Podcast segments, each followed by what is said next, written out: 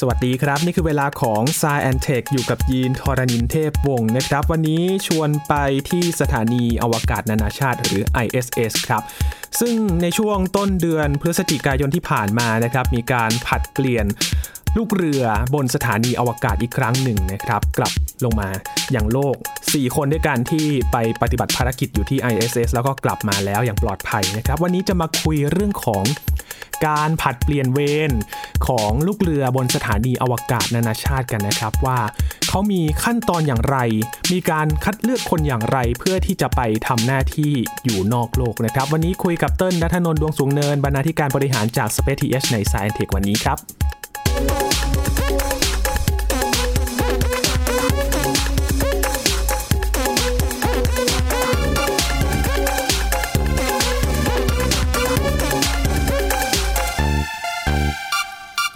อย่างที่ทราบกันนะครับเรามี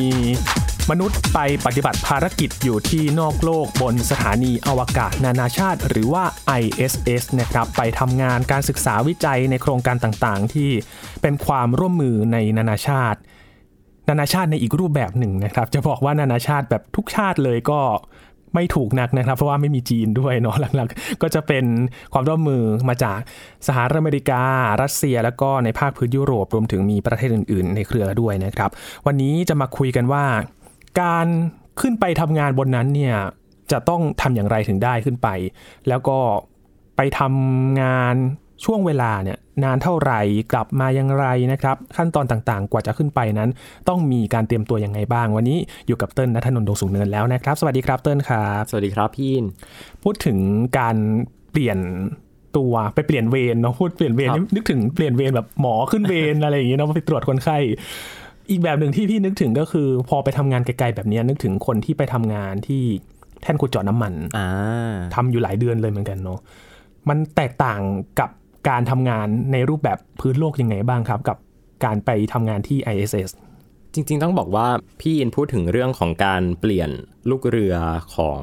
งานต่างๆ อื่นๆเนี่ยที่มันจะต้องไปอยู่ในพื้นที่ที่เรียกว่าเป็นพื้นที่รีโมทเนาะเป็นพื้นที่ที่ห่างไกลนะครับครับตัวอย่างก็อย่างเช่นแท่นขุดเจาะน้ำมัน หรือว่ามีอีกอันหนึ่งที่ต้นอยากยกตัวอย่างให้ฟังก็คือ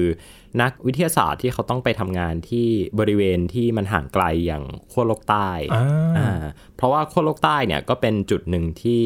นักวิทยาศาสตร์เนี่ยเดินทางไปทำงานกันเยอะนะครับ ไม่ว่าจะเป็นงานด้านการศึกษาสภาพแวดล้อมครับการศึกษาสภาพอากาศต่างๆ รวมถึงงานด้านดาราศาสตร์เนี่ยขั้วโลกใต้ก็เป็นอีกหนึ่งจุดหมายหนึ่งที่นักดาราศาสตร์ นักวิทยาศาสตร์สายอื่นๆเนี่ยจะเดินทางไปกันนะครับ ทีนี้แน่นอนละว่าอวกาศเนี่ยมันเป็นพื้นที่ที่ห่างไกลแล้วก็อยู่บน วงโคจรเนาะคือไม่ได้ครับแค่อยู่บนห่างไกลบนโลกด้วยแต่ว่าอยู่บนวงโคจร จะไปก็ไปยากด้วย ถูกต้อง ดังนั้นการวางแผนการจัดการอะไรต่างๆ เนี่ยเขาต้องคิดล่วงหน้ามาเป็นเป็นปีอยู่แล้วครับนะครับ ไม่ใช่ว่าโอ้ย วันนี้ใครว่างบ้างยกมือหน่อย ขึ้นยานไปหน่อยอะไรแบบเนี้ยครับ อย่างนั้นอาจจะไม่ได้ฮะอืมข่าวที่เกิดขึ้นนะฮะจริง ๆ สดๆร้อนๆเลยวันนี้เนี่ยก็คือมีนักบินอวกาศ 4 คนนะครับ เดินทางกลับโลกครับ นักบินอวกาศทั้ง 4 คนที่เดินทางกลับโลกเนี่ยก็ได้แก่คุณอากิโตะโฮชิเดะนะครับจากประเทศญี่ปุ่นครับแจ็กซ่าแล้วก็คุณเชนคิมเบิร์กนะครับแล้วก็คุณเมเกนแม็กอาร์เธอร์นะครับสองคนนี้มาจากฝั่งนาซานะครับสหรัฐอเมริกา แล้วก็คุณโทมัสเปสเก้ครับ คนนี้คนไทยน่าจะคุ้นชื่อกันดี เขาคือคนที่เป่าแซกโซโฟน บนสถานีอวกาศในงานพิธีปิดโอลิมปิกเนาะครับทั้ง 4 คนเนี้ยครับ เดินทางขึ้นไปกับภารกิจ Crew-2 นะฮะ Crew-2 ของยานดราก้อนเนี่ยตั้งแต่วันที่ 23 เมษายน 2021 นะฮะ แล้วก็อยู่บนนั้นเนี่ย6เดือน แล้วก็ได้กลับลงมาบนโลกนะครับสดๆร้อนๆเลย วันที่ 9 นะครับ วันที่ 9 พฤศจิกายน 2021 นะฮะ รวมเป็นระยะเวลา 6 เดือนด้วยกัน ก็ขึ้นไป 4 คน กลับลงมา 4 คน รายชื่อเดียวกันเหมือนกันอืมอันนี้เนี่ยเป็นสิ่งที่เดี๋ยวเราจะมาคุยกันในวันนี้ว่า มันคืออะไรทำไมขึ้นไปต้องเป็นชุดเดียวกัน กลับลงมาก็ต้องเป็นชุดเดียวกันอีก มันแปลว่าเขาต้องแพลนแล้วใช่ไหมพี่อินเออครับกำลังสงสัยว่าขึ้นไปชุดเดียวกันเนี่ย กลับมาแบบไม่ใช่ชุดเดียวกันได้ไหมเนาะอืมเออครับ จริง ๆ แล้วเนี่ยอาถามว่านักบินอวกาศขึ้นไปทำอะไรบนสถานีอวกาศนานาชาติเนาะปกติแล้วเนี่ยครับงานบนสถานีอวกาศนานาชาติเนี่ยก็จะเต็มไปด้วยการทดลองต่างๆ เยอะแยะมากมายนะครับ ซึ่ง คนที่จะต้องคอยจัดตารางให้กับนักบินอวกาศเนี่ยก็คือคนที่อยู่บนพื้นโลกนั่นแหละนะครับ แล้วการเดินทางขึ้นสู่สถานีอวกาศนานาชาติเนี่ยเขาจะแบ่งออกเป็นสิ่งที่เรียกว่า expedition อ่า expedition เนี่ยมันเป็นคำที่เราจะใช้เรียกเหมือนกับเป็นภารกิจหนึ่งภารกิจอะไรครับเขาไม่ได้เรียกว่ามิชชั่นหนึ่งสองสามสี่อะไรอย่างนี้เขาจะเรียกว่า expedition นะครับ ซึ่งสถานีอวกาศนานาชาติเนี่ยมีการส่งมนุษย์ขึ้นไปเริ่มต้นประจำการ แล้วก็ทำงานต่างๆเนี่ยตั้งแต่ช่วงปี 2000 นะครับ อันนั้นเนี่ยการส่งขึ้นไปครั้งแรกเนี่ยเขาจะนับว่าเป็น expedition หนึ่งนะครับ ปัจจุบันเนี่ย expedition ตัวเลขที่อยู่หน้าตอนนี้เนี่ยคือ expedition 65 slash 66อืมมันหมายความว่ามันมีความพยายามในการผลัดเปลี่ยนลูกเรือไปแล้วเนี่ย ทั้งหมดถึง 65 ครั้งโอ้ตลอดเวลา 20 ปีครับ21 ปี ตั้งแต่มี ISS มา ถูกต้อง 21 ปีเนี่ยรันเลขกันมาเนี่ยตั้งแต่ 0 1 2 3 4 ตอนเนี้ย65 แล้ว แล้วก็มันจะมีตัวเลขยาวๆไปเลยเนี่ยนะฮะตอนที่เขาออกมาแล้วเนี่ยนะฮะซึ่งเป็นรายชื่อของนักบินอวกาศเนี่ยยาวตอนเนี้ยไปจนถึง expedition 68 นะฮะในช่วงปลายปี 2022 เห็นไหมครับว่าเขาแพลนล่วงหน้ากันเป็นเป็นปีเลยอะ่ะหนึ่งปีเต็มๆนะครับ แล้วก็แน่นอนว่าหลังจาก expedition ที่ 68เนี่ยก็จะต้องมี 69 70 71 ไปเรื่อยๆ จนถึงวันที่สถานีอวกาศนานาชาติเนี่ยอาจจะถูกส่งต่อให้เอกชนมาดูแลโดยตรง อันเนี้ยเราก็ไม่รู้แล้วว่าอนาคตของการรันเลข expedition เนี่ยมันต่างกันยังไง มันจะต่างจากเดิมไหม มันจะมีการผลัดเปลี่ยนอะไรที่พิสดารขึ้นหรือเปล่า อันเนี้ยต้องรอดูต้องรอชมกันนะครับ แต่ว่าสิ่งปัจจุบันที่เป็นอยู่เนี่ยก็คือใน 1 expedition เนี่ย มันจะมีรายชื่อของนักบินอวกาศเต็มไปหมดเลยครับนะครับ แต่ละคนเนี่ยก็จะได้รับเลข assign ว่า เขาจะต้องทำภารกิจใน expedition นี้นะครับต้นจะยกตัวอย่างของคุณโทมัสเปสเก้ละกันเอาแบบใกล้ตัวหน่อยครับคุณโทมัสเปสเก้เนี่ยเป็นนักบินอวกาศที่มาจากสังกัดของ ESA นะครับ European Space Agency คุณเปสเก้เนี่ยเขาเป็นคนฝรั่งเศสนะคครับรับเขาได้รับเลือกให้มาเป็นนักบินอวกาศเนี่ยเดบิวต์การเป็นนักบินอวกาศครั้งแรกเนี่ยในปี 2000 2009นะครับซึ่งในปี 2009 ตอนนั้นเนี่ย ต้องแยกกันนะว่าโครงการคัดเลือกนักบินอวกาศ กับภารกิจส่งนักบินอวกาศขึ้นไปบนสถานีอวกาศเนี่ยเป็นคนละอันกันอ่าคือคุณอาจจะได้รับคัดเลือกแต่ไม่ได้ถูก assign mission ก็ได้อืมซึ่งพอได้รับคัดเลือกในปี 2009 เนี่ยคุณเพสเก้เนี่ยเขาเดินทางขึ้นสู่อวกาศเนี่ย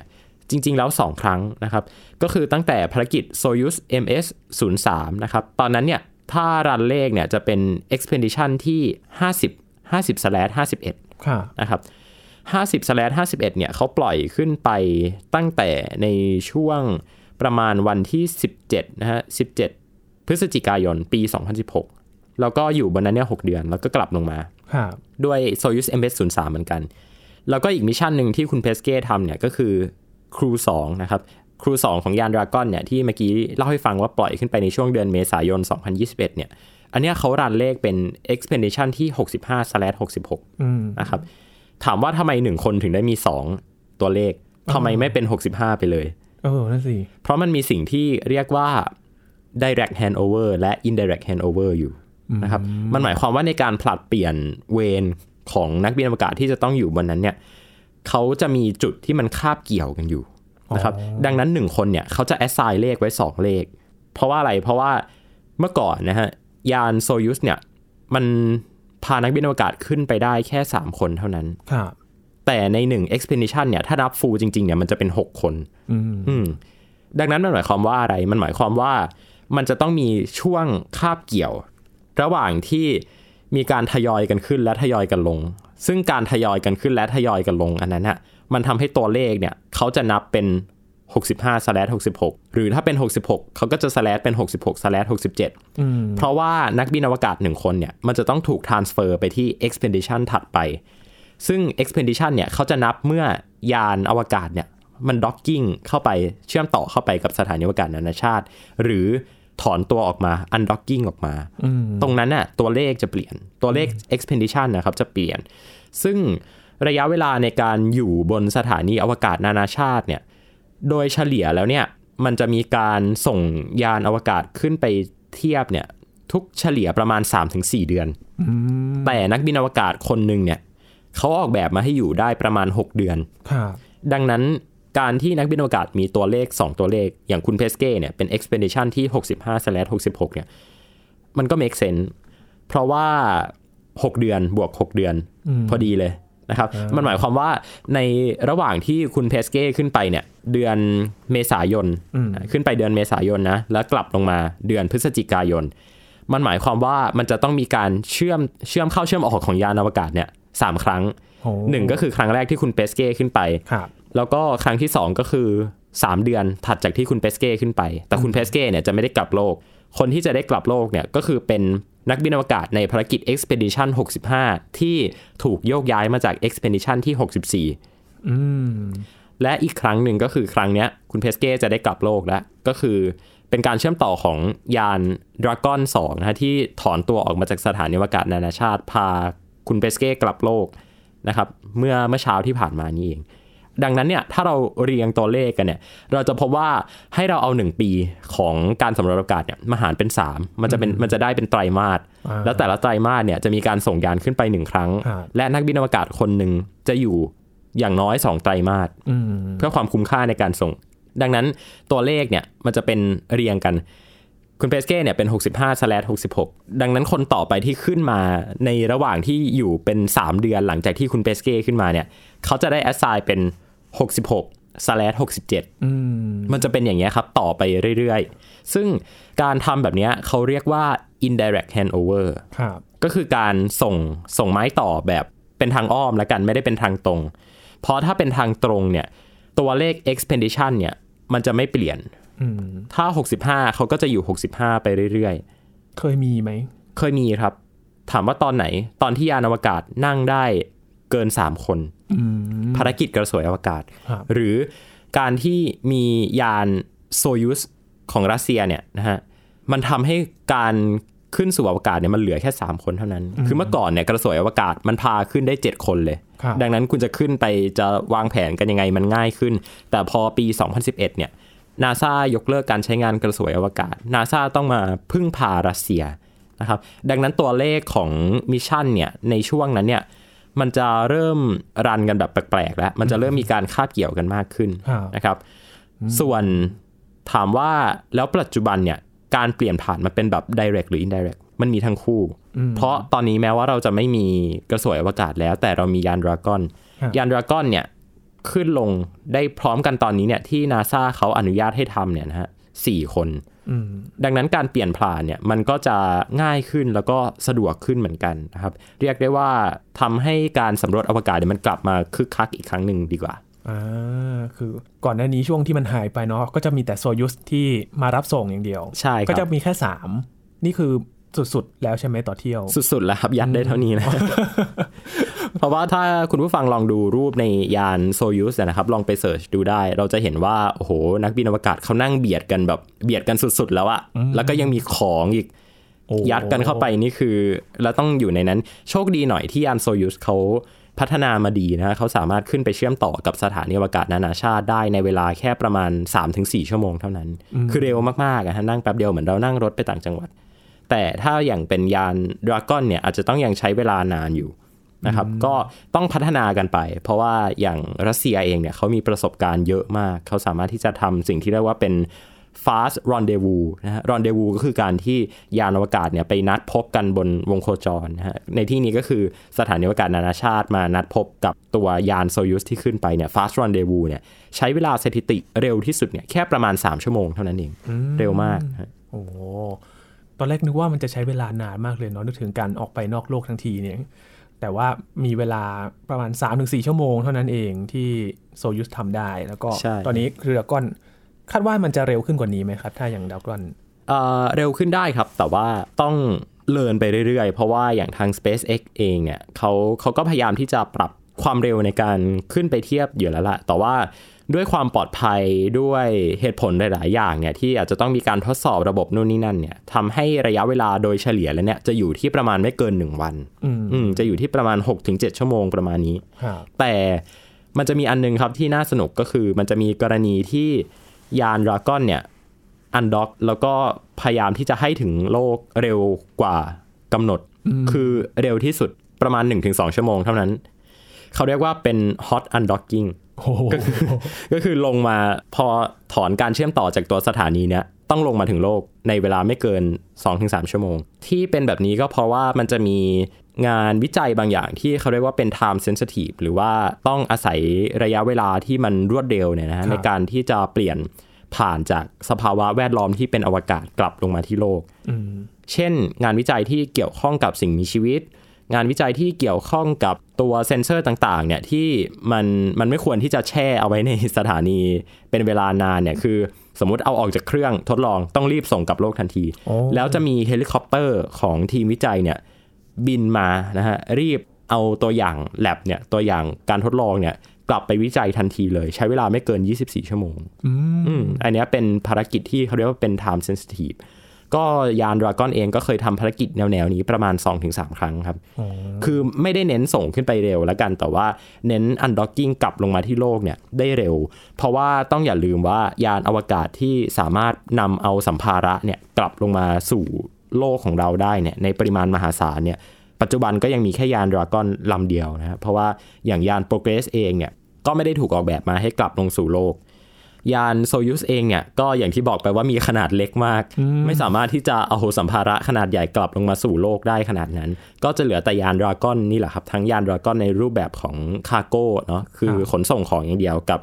ยานดราก้อนที่เป็น Crew Dragon ก็คือมีนักบินอวกาศเดินทางขึ้นไปด้วย ตรงเนี้ยพื้นที่เก็บของเขาจะเยอะหน่อย ดังนั้นการออกแบบภารกิจมันก็จะสามารถทำท่ายากๆได้มากขึ้นครับ อืมได้ยังไงคือไปขนส่งอย่างเดียวเนี่ย มากกว่านั้นอีกเนาะก็คือทั้งการทดลองคือใช้ใช้ให้มันคุ้มอะระยะใช่ทางครับที่มันขึ้นลงแบบนี้มันมีอะไรให้น่าทดลองก็ลองเอามาทำระหว่างทางนี้ด้วยเนาะนอกจากการขนส่งนะครับเต้นคนการคัดคนที่ขึ้นไปเนี่ยเขาคัดกันยังไง มีการแบ่งกันยังไงคุยกันยังไงกัน เขาจะแบ่งเป็น selection program ครับ คือ คล้ายๆ วงไอดอลแต่ว่าต้นก็พยายามที่จะอธิบายให้คนที่ไม่ได้ตามวงไอดอลได้เข้าใจเนาะว่า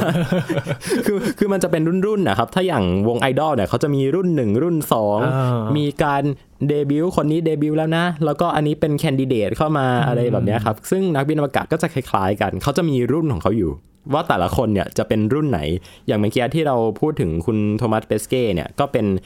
รุ่นที่เข้ามาเนี่ยเป็น ESA Group 2009ครับอืม ESA Group 2009เนี่ยก็จะมีนักบินอวกาศหลาย ๆ คนเนี่ยที่ที่ที่ผ่านการคัดเลือกเข้ามาเนี่ยนะฮะเขาก็จะแบ่งกันแบบเนี้ยครับ แล้วเขาก็จะมีระยะเวลาประจำการของเขาเนาะว่าพร้อมที่จะถูกเรียกให้มาบินได้ตลอดเวลา อ่าอ่า แต่ระหว่างนั้นก็คือก็ทำงานนะ ไม่ใช่ไม่ทำงาน จะจะเขียนหนังสือจะทำสื่อจะทำงานวิจัยหรือว่าจะมีอาชีพอื่น ๆ ของแต่ละคนไปเนี่ยก็ตามสบายนะครับ แต่ส่วนมากเนี่ยก็จะประมาณนี้แหละเป็นนักวิจัย เป็นอาจารย์ไปรับบรรยายบ้างทำอะไรบ้าง แต่ว่าถ้าคุณมีภารกิจที่จะต้องถูกเรียกมาบินเนี่ยก็จะถูกเรียกเข้ามาได้นะครับแล้วก็สามารถรีทายได้ว่าโอเค สมมุติว่าขึ้นไป สักสองสาครั้งแล้วโอเค ไม่ได้อยากขึ้นแล้วอยากไปทำอย่างอื่นแล้วอยากไปเล่นหนังไปเออเขียนหนังสือไปทำอะไรก็แล้วแต่เนี่ยก็สามารถที่จะขอรีทายอ๋อก็จะกลายเป็นอลัมนายเป็นสิทธิ์เก่าของรุ่นนั้นไปนะครับ ซึ่งวิธีการคัดเลือกเนี่ยก็น่าจะทราบกันแล้วนะฮะว่าการคัดเลือกคนขึ้นไปอยู่บนอวกาศเนี่ยมันต้องโหดอยู่แล้วแหละอืมแต่ว่าการคัดเลือกเนี่ยต้นว่าไม่เท่าไหร่ สิ่งที่จะทำให้ขึ้นไปสู่อวกาศได้จริง ๆ เนี่ย น่าจะเป็นเรื่องของการฝึกซ้อมมากกว่าอืมเพราะว่าโอเคคัดเลือกมันก็คือการกรองคนเข้ามาในระดับหนึ่งเนาะแต่ว่าพี่ลองนึกภาพดูว่า คุณต้องขึ้นไปอยู่บนนั้นเนี่ยเป็นเวลาอย่างต่ำๆหกเดือนอืมนะครับ ต้องไปอยู่กับคนหลากหลายชาติ หลากหลายที่มา แต่มีภารกิจเดียวกันก็คือ พยายามนำองค์ความรู้ที่ได้จากอวกาศเนี่ย ส่งกลับลงมาสู่โลก ดังนั้น mindset ต้องได้ ความแข็งแรงต้องได้ การทำงานเป็นทีมต้องได้อืมเขาก็คงต้องมีทะเลาะกันบ้างแหละพี่ยิน เออเนาะต้องมีผิดใจกันบ้างแหละ คือต้นไม่เชื่อว่า คนเราเนี่ยทำงานด้วยกันเนี่ย สนิทกันแค่ไหนต้นว่ามันก็ต้องทะเลาะกันได้ มันต้องมีแย้งกันมีถูกแบบต้องถกกันบ้าง ถูกต้องดังนั้นการจัดการกับอารมณ์ตัวเองเนี่ยทั้ง IQ และ EQ เนี่ยสำคัญมากๆเลยโอ้สำหรับการขึ้นไปอยู่ในสภาวะที่เป็นสภาวะปิดเนาะอืมแล้วก็ ต้องใช้ชีวิตด้วยกันเห็นหน้ากัน พื้นที่ส่วนตัวแทบจะไม่ค่อยมีเท่าไหร่อืมก็จะมีตู้ตู้เล็ก ๆ เป็นตู้นอนของตัวเองเท่านั้นเองเออนะครับถ้าสมมติว่างอนใครโกรธใครเนี่ยก็ไม่สามารถที่จะหนีไปที่อื่นได้ สถานีมันก็มีอยู่แค่นั้นแหละครับไม่ใช่เหมือนบนโลกที่จะต้องขับรถไปไกล ๆได้นะครับก็ต้องอยู่ในแถบนั้นแหละครับเออจริง ๆ เรื่องนี้เนี่ยน่าสนใจ เพราะว่ามีการเอาประเด็นเนี้ยครับมาเล่าในภาพยนตร์เรื่อง Gravity เนาะซึ่งครับเป็นภาพยนตร์เกี่ยวกับอวกาศที่โด่งดังมาก คือ ตัวเอกเนี่ยที่เล่นโดยคุณซันดราบูล็อกเนี่ยเป็นนักบินอวกาศที่เหมือนกับ move on ไม่ได้ เพราะว่านางเอกของเรื่องเนี่ยนะฮะเหมือนกับเสียลูกชายไป คือลูกลูกชายของนางเอกเนี่ยเสียชีวิต แล้วก็ตัวเองเนี่ยถูกเรียกขึ้นมาบินดังนั้น สภาวะจิตใจเนี่ยก็อาจจะยังไม่พร้อมเท่าไหร่นะฮะแล้วก็คือในเรื่องเนี่ยก็เจอปัญหาต่างๆ เยอะแยะมากมายเลย เพื่อนก็ตายยานก็ระเบิดอะไรก็ไม่รู้เต็มไปหมดจน นักบินอวกาศคนเนี้ยอยากที่จะพอละ หยุดละไม่สู้อะไรแล้วก็คือนั่งอยู่ในยานแล้วก็เปิดออกซิเจน ให้มันรั่วออกไป เพื่อที่จะโอเคก็หลับไปเลย แล้วก็ไม่ต้องรู้สึกอะไรอีกแล้ว แต่ว่าอยู่ดีๆ ก็แบบฮึดขึ้นมาว่าเฮ้ยมาถึงขนาดนี้แล้วเป็นนักบินอวกาศแล้วจะมายอมแพ้อย่างนี้ได้ยังไง ก็เลยพยายามที่จะหาทางพาตัวเองกลับโลกได้สำเร็จนะก็เป็นเป็นหนังเรื่องหนึ่งที่ต้นรู้สึกว่าชี้ให้เห็นถึง การเป็นนักบินอวกาศได้ชัดเจนมากคือ ไม่ว่าคุณจะอยู่ในสภาวะไหนเนี่ยคือใจคุณก็ต้องสู้อยู่ตลอดเวลาแล้วยังไงคุณก็ต้องกลับสู่โลกให้ได้ ดังนั้นการจะคัดเลือกเป็นนักบินอวกาศได้เนี่ยไม่ใช่แค่ฉลาด ไม่ใช่แค่ร่างกายแข็งแรง ไม่ใช่แค่สามารถทำงานมีความรู้ต่างๆ แต่ว่าจิตใจเนี่ยต้องเข้มแข็งมากๆด้วยนะครับอย่างที่เราเคยคุยกันเนาะว่าอยู่บนอวกาศเนี่ยงานก็หนักเหมือนกันเนาะมันมี list อย่างมีงานวิจัยที่เขา list มาต้องทำอะไรแบบนี้บ้างเนี่ย มันต้องพร้อมเรื่องนี้ด้วยใช่ไหมเติ้ลจะต้องรับงานกับที่เขาต้องสั่งมา เคยมีนักบินอวกาศหยุดงานประท้วงฮะอืมหยุดงานประท้วงนี่ก็คือปิดวิทยุสื่อสารเลยไม่รับนะฮะรู้ใดๆทั้งสิ้นไม่รับรู้ใดๆทั้งสิ้นจะเรียกว่ายังไงดีอะ คือเป็นเหตุการณ์ที่เกิดขึ้นในสมัยที่นาซายังทำโครงการ Skylab อยู่นะฮะ ก็นานแล้วล่ะตั้งแต่ในช่วงยุคปี 80 นะฮะ คือในช่วงในช่วง 80 เนี่ย หลังจากที่นาซาเขาทำตัวโครงการอพอลโลมาแล้วเนี่ย ก็คือมาทำ Skylab ต่อเนาะ ที่เป็นสถานีอวกาศที่ไปโคจรอยู่รอบโลกนะฮะ แล้วก็ตอนนั้นนักบินอวกาศเนี่ยทำงานหนักมากอืมแล้วก็สามคนก็เลยตัดสินใจปิดวิทยุแล้วก็หยุดงานประท้วงนะฮะ ก็เป็นที่มาที่ไปของการจัดการตารางงานนักบินอวกาศณปัจจุบันว่าเราจะจัดการยังไงให้ มันไม่ได้โหดร้ายขนาดนั้นสำหรับนักบินนะฮะอืมคือคนบนโลกอาจจะไม่ได้เข้าใจว่าการอยู่บนอวกาศมันเครียดแค่ไหนก็เลยลงตารางงานไปเยอะๆ แต่พอสุดท้ายถ้ามันไม่ไหวจริง ๆ ก็ก็ต้องพักกันบ้างนะฮะแล้วก็นักบินอวกาศทั้ง 3 คนนั้นน่ะที่หยุดงานประท้วงเนี่ยพอกลับมาบนโลกเนี่ย ก็ได้รับมอบเหรียญกล้าหาญด้วยนะฮะ แล้วก็ไม่ได้ถูกเรียกขึ้นไปบินอีกเลย คือได้รับเหรียญกล้าหาญแล้วก็อยู่บ้านไปนะ ไม่ต้องมาบินแล้วนะ เออ ก็เป็นอีกอย่างหนึ่งที่เห็นว่า เออ มันอยู่บนนั้นมันก็ต้องมีความกดดันเนาะครับมันมีอะไรให้ทำเยอะแยะมากมายก็จัดตารางให้ดีๆหน่อยละกัน ประมาณนั้น แล้วในสถานีอวกาศ ISS เนี่ย แม็กสุดถ้าไม่นับ คนที่ขึ้นไปแต่ละเที่ยวนะครับเติ้ลส่วนใหญ่มันได้กี่คนกันที่เขาไปอยู่รวมกันตรงนั้น ตัวเลขนี้น่าสนใจมาก เพราะว่าสถานีอวกาศนานาชาติเนี่ย อาจจะดูใหญ่ก็จริง อาจจะดูแบบโอ้โหจุคนได้เยอะเป็น 10บสคนเลยหรือเปล่า แต่ว่า ตัวเลขที่น่าสนใจที่สุดนะฮะที่เคยขึ้นไปอยู่บนสถานีอวกาศนานาชาติเนี่ย อยู่ด้วยกันทั้งหมด 13 คนอืมเยอะนะเยอะนะ 13 คน ถ้านับว่า expedition หนึ่งคือคือ3ครับ3 1 3 3 2 6 3 3 9สามสี่สิบสามสี่สิบสองประมาณสี่ expedition คือมีการมีการคาบเกี่ยวกันเยอะมากนะฮะ ซึ่งตัวเลขพวกนี้เนี่ยจะอยู่ในช่วงท้ายๆ ของภารกิจกระสวยอวกาศนะฮะ ก็คือ STS 127 แล้วก็ STS 131 ช่วงประมาณปี 2009 จนถึงปี 2012 เพราะว่ามันเป็นช่วงที่เรียกว่ายังไงดี เร่งละกันเร่งให้การก่อสร้างสถานีอวกาศนานาชาติเนี่ยมันเสร็จ เพราะว่าตอนนั้นเนี่ยนาซาเองมีแผนที่จะปลดระวางกระสวยอวกาศนะฮะดังนั้นช่วงประมาณปี 2009 จนถึง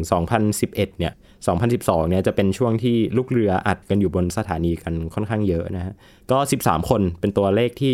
เยอะที่สุด แล้วก็เยอะที่สุดแล้วมาดูนานที่สุดกันบ้างดีกว่าครับตัวเลขที่นานที่สุดเนี่ยสถิติปัจจุบันเนี่ยก็ยังอยู่ที่ 1 ปีอืมหนึ่งปี 365 วัน คือยาวกว่าภารกิจของนักบินอวกาศปกติทั่วไปเนี่ยสองเท่า ปกติเนี่ยเขาจะอยู่ 6 เดือนใช่ไหมครับ แต่ว่ามีการพยายามทดลองเนี่ยให้นักบินอวกาศอยู่บนสถานีอวกาศนานาชาติ 1 ปี ซึ่งปัจจุบันก็ยังเป็นสถิติที่นานที่สุดนะฮะ เป็นของนักบินอวกาศนะฮะสกอตเคลลี่น่าจะจำชื่อกันได้สกอตเคลลี่คนนี้เนี่ยเป็นคนที่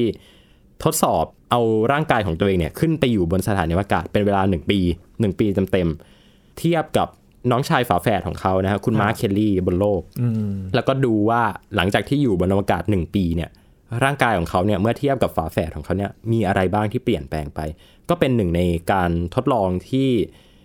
โหดมาก ๆ อยู่ไปได้ยังไงหนึ่งปี แต่ก็อยู่คุยกับคนอื่นได้ใช่ไหมอยู่บนนั้นน่ะใช่ครับก็คือใช้ชีวิตตามปกติ แต่ว่าสภาพร่างกายเนี่ยก็เป็นอยู่ในสภาวะ ไรน้ำหนักเนาะแล้วก็ตัวเองก็คงต้องออกกำลังกายหลาย ๆ อย่างโหไม่อย่างนั้นหนึ่งหนึ่งปีคือไม่ได้เดินเลยไถไปตามผนังยานอย่างเดียวเนี่ยกลับลงมาเนี่ยโอ้โหถ้าดูแลกันไม่ดีเนี่ยอาจจะพิการได้นะฮะอาจจะเดินไม่ได้อีกเลยก็ได้อืมโอ้เรื่องนี้ก็น่าสนใจนะ เพราะว่าอยู่บนนั้นคงแบบใช้ชีวิตแบบปกติไม่ได้เลยเนาะครับกินนอนปกตินี้คงเป็นเรื่องที่ทำไม่ได้บนภาวะแบบไร้น้ำหนักแบบนั้น อาหารสำคัญมากด้วย เพราะว่า การกินเนี่ยมันคือการแหล่งพลังงานของมนุษย์เลยแหละนะครับดังนั้นกินอย่างไร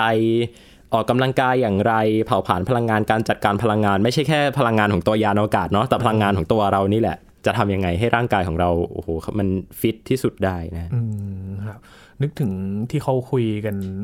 บ่อยๆนั่นคืออาหารจะเป็นอาหารเจลใช่ไหมเติ้ลครับ ก็เป็นอาหารที่แบบไม่เหมือนทั่วไปอะจริง ๆ ตรงนี้เนี่ยต้องบอกว่า เรามองภาพการกินอาหารบนอวกาศโหดร้ายไปนิดนึงโอ้ปัจจุบันนักบินอวกาศกินอาหารดีขึ้นมากนะฮะ แล้วก็มีอะไรแปลกๆเยอะอ่ามีการส่งบะหมี่กึ่งสำเร็จรูปขึ้นไปด้วยอ๋อเผื่อหิวหิวๆดึก ๆ อะไรอย่างนี้หรือเปล่า แล้วก็เอ่อเวลาที่มีเทศกาลต่างๆ เนี่ยเขาก็จะรับประทานอาหารตามเทศกาลด้วยแหละ มีมีการแบบ ไก่งงไก่งวงอะไรอย่างเงี้ยวันขอบคุณพระเจ้า หรืออาหารประจำชาติทำทาโก้กันทำอะไรอย่างเงี้ยครับ ก็มีเยอะเยอะเยอะอยู่เหมือนกันอืมอัปเกรดขึ้นมาแล้ว ใช่ครับ ช็อกโกแลตก็มีช็อกโกแลตที่เป็นลูกอมเม็ดๆอะไรอย่างเงี้ยครับอืมเขาวก่อนเติ้ลบอกไอศครีมใช่ไหมไอศครีมที่ส่งไป